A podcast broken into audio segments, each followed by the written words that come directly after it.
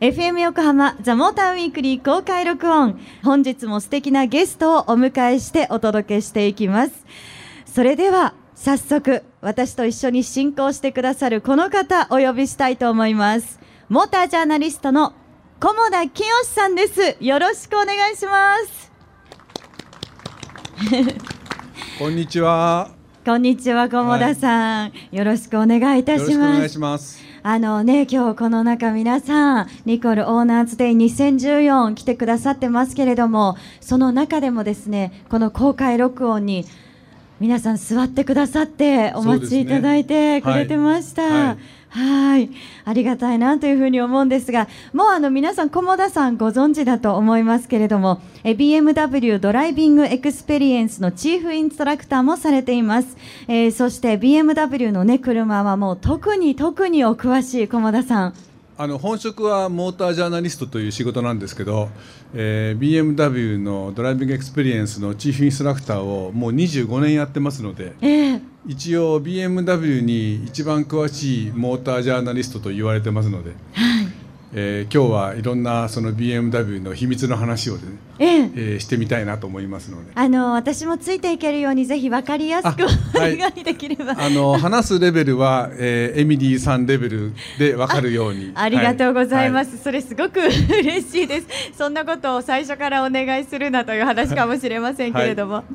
い、さあそしてこのニコルオーナーズデイ2014なんですがあのニコル BMW は横浜川崎を中心に展開開している BMW の正規ディーラーであの私先ほどちょっとあのニコル BMW の方に伺ったらですね BMW 最優秀優秀ディーラー賞をもう何度も受賞しているということでなんか今年ね、はい、えーと、20回目を狙ってるということで連続で。連続ですもんね、はい、今19回連続して受賞しているという。そうらしいですね。これすごいことですよね、えー、すごいことですよね、えー、いつもだから皆さんがねあの頑張って、まあ、お客さんのために努力してる結果がそこに出てるんじゃないかなと思いますけど。はい、ね、あの本当にそんな皆さんのですね今日は年に一度のイベント。あのニコル BMW の社員の皆さんが手作りで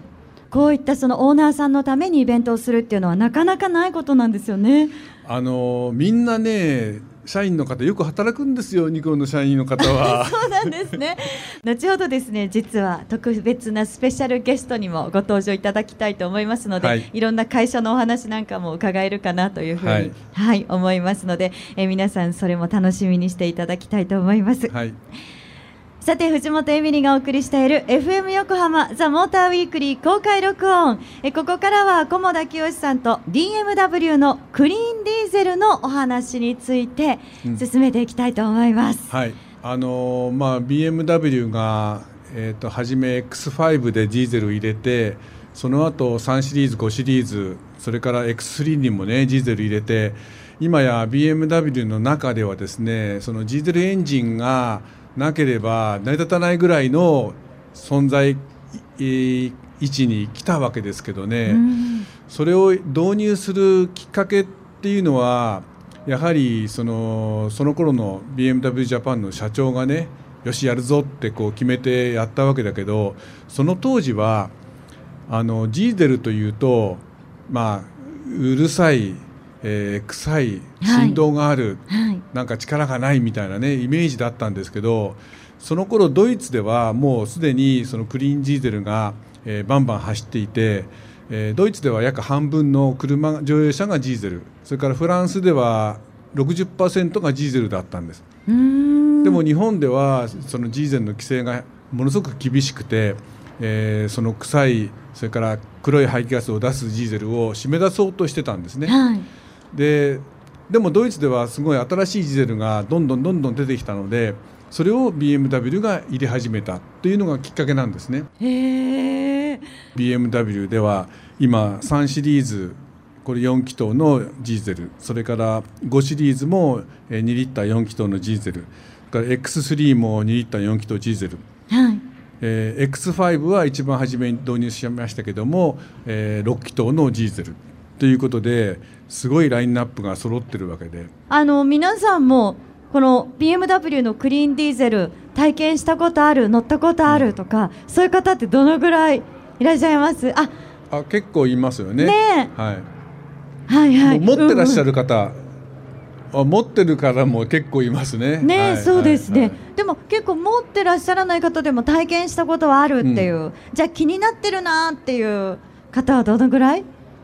あああすごいいっぱいいますよね。そうですね、はいはい。もうちょっと欲しいですね、でもね、正直言うとね、はい、今日はじゃあ、この後、その BMW のクリーンディーゼルの魅力をですね、ぜひはい。ポイントを駒野さんに教えていただいて、皆さん全員がこう手を挙げてくださるような、はい、はい。ポイントはズバリどのあたりになるんでしょうか？あのね、うん。僕が一番気に入ってるのはレンジが長いってことなんです。でレンジって何かというと航続距離のことなんです。はい、えー燃料を満タンにしてどれだけ走るかっていうと、まあ、ディーゼルの場合だと大体1000キロ以上走れますね。だから東京に僕住んでますけども東京京都往復っていうのは楽に満タンにしとけば途中給油しなくていけるんですね。へえ、だから高速道路をええ、あの流れに沿って走ってると例えば 523D のツーリングっていうねちょっと重い車ですけどこれで行くとね1200キロぐらい走りますから満タンで、うん、だからどっかドライブに行って帰りにどっか給油しなきゃって心配する人全くないんですね。だあからそういう意味ではそのレンジっていうね言葉を覚えておいていただくといいんですけどレンジが長いっていうのが、ね、一つの魅力ですね。あ、はい、レンジが長い、はい。はい、それからあとね低速からトルクがあるということ。3リッターなのに700ニュートンメーター。これはアルピナの場合ですけどもあの他の、えー、と3シリーズ用とか5シリーズ用の、えー車も、えーまあ、4リッターエンジン並みのトルク出してるしそれからミニのディーゼルエンジンもクーパーの D という車で、えー270ニュートンメーター。これもだから約3リッターのガソリンエンジンのトルクが出てるし、うん。2リッターで。でなんと、えークーパー SD っていうちょっとパワーアップした方は305ニュートンメーターですからね、はい、えー3リッターのガソリンエンジンの、えーノーマルなエンジンの最大トルクを超えてるということですうね、それぐらい力があるわけですね。はい、あの私そのディーゼルの車に乗った時にあのそのニュートンとかっていうのはちょっとよくわからないんですけど、はいはただこういう私でも乗って走り出した時にうわすごいパワーがあるなっていう、うそれはすごい感じますもんね。うん。それはねパワーではなくてトルクを感じたんであすね。トルクか、そっはいかそっか。これがトルクなんですね。そうそれがトルクなの。だからアクセルペダルをグーって踏んで少し加速してもうちょっと踏むとグッと加速してもっと踏むとうわーっと加速してっていうその回転が上がらなくてもそのアクセルの踏み方によってトルクをどんどん感じるというね、えん。ーそれがだけど背中にこう、えーシートバッグに押されるような加速感っていうのがですね、えーこれがねトルクなんですね。でトルクとパワーが何が違うのかというとトルクっていうのは自転車に例えるとペダルの上に乗っかる重さなんです。はい、だからその重さが重いほどグッっていう力が出るわけです。うんうん、でパワーっていうのはまあ仕事量なんですけどもそれを何回回したかってことなんです。そうするとえどんだけの仕事をしたかっていうのがその仕事量なんでこれが馬力なんですね。はい、だからトルクを、えー計測してそれに回転数を掛け算してある係数をかけると馬力が出てくるんです。これがパワーなんですね。うん、だから、えー、と馬力は測ることができないんです。トルクを測って馬力を計算で出すってことなんです。うん。だからこれから注目したいのはやはりカタログ見た時に馬力ではなくて、えートルクをねぜひ見ていただきたいなと。それが何回転で出てるのか昔は3500とか4000とかだったのがもう今はですね1000回転台ですね。下手するともう1500とか1750とかで最大トルクがもう出てしかもそれがよ4000回転ぐらいまでずっと続くんです。うんというところがやっぱりそのジーゼルのすごいところかなと思いますね。なるほどじゃあ低回転からその大きなトルクを発生して、はいそれがその走りの良さにつながっていくっていうことなんですね。でこういうそのジーゼルのエンジンのテクノロジーを今度はガソリンの方に使い始めてて、はいで今はもうあの BMW はもうえー全部と言っていいほど、えーそのダウンサイジングのターボエンジンになってるんですね。はいだからジーゼルとガソリンの境目がだんだんだんだんなくなってきてるんです。というところがまあすごいなと思いますね。はいはい、ありがとうございます。さあ、クリーンディーゼル BMW のクリーンディーゼル乗ってみたいなと思った方。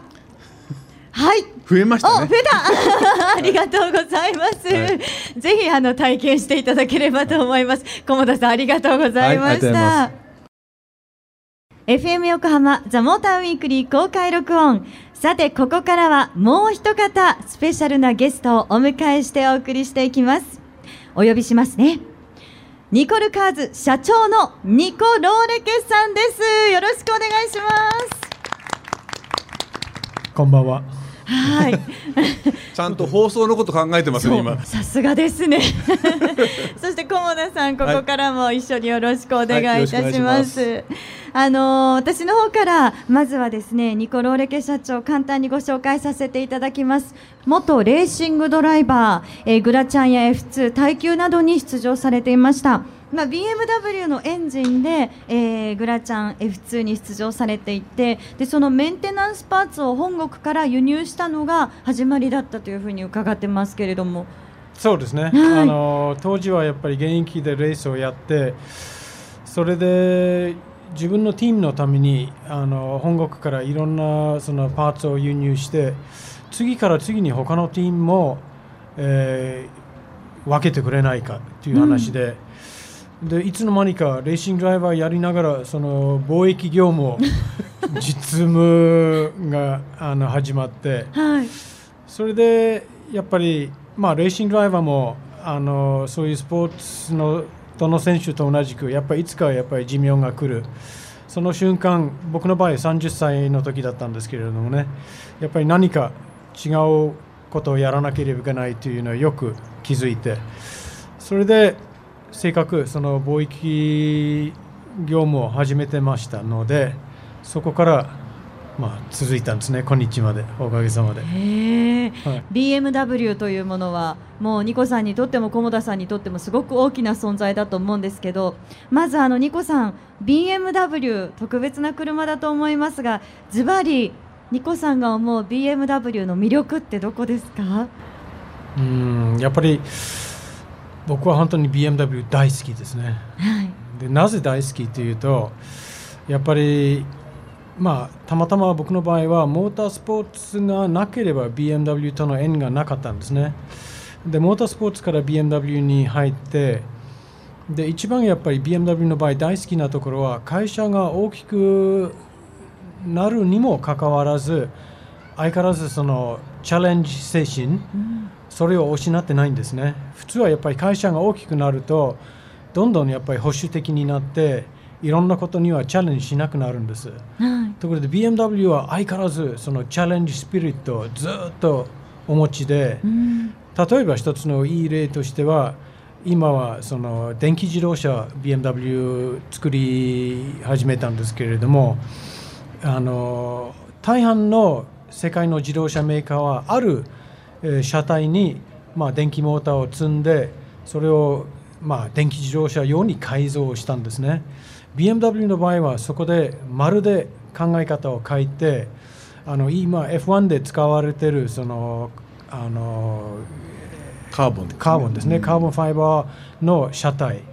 それを、えー、新たに作ってまあ言えば非常に軽量化で丈夫そこに今度、えー、電気モーターを積んでだからまるでその発想が違うんですね、はい、でもちろんやってることは大きなリスク。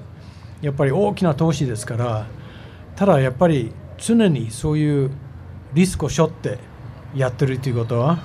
これは僕にとって非常に魅力的ですね。あのボディの作り方をあれだけ変えるっていうのはその電気自動車をただ作るんじゃなくて次の世代の車の作り方を模索してるのかなっていう気もするんですけどあの、まあ、アルミニウムの、えー、シャシーを作ってで上のボディはあの CFRP っていうね、えー、カーボンファイバーレインフォーストプラスティックっていうんですけど、えーまあ、あのカーボンで、えー、強化したプラスチックなんですけどだからすごく軽量で。あの頑丈なんですけど、まあ、それを新しい車として量産するっていう技術がすごくてあの飛行機なんかもカーボンで作ってるんですけど、うん、量産をしてるわけじゃないんですね。でも車でその何台も作るっていうことになると特殊なテクニックが必要なんでそれを BMW が開発したということで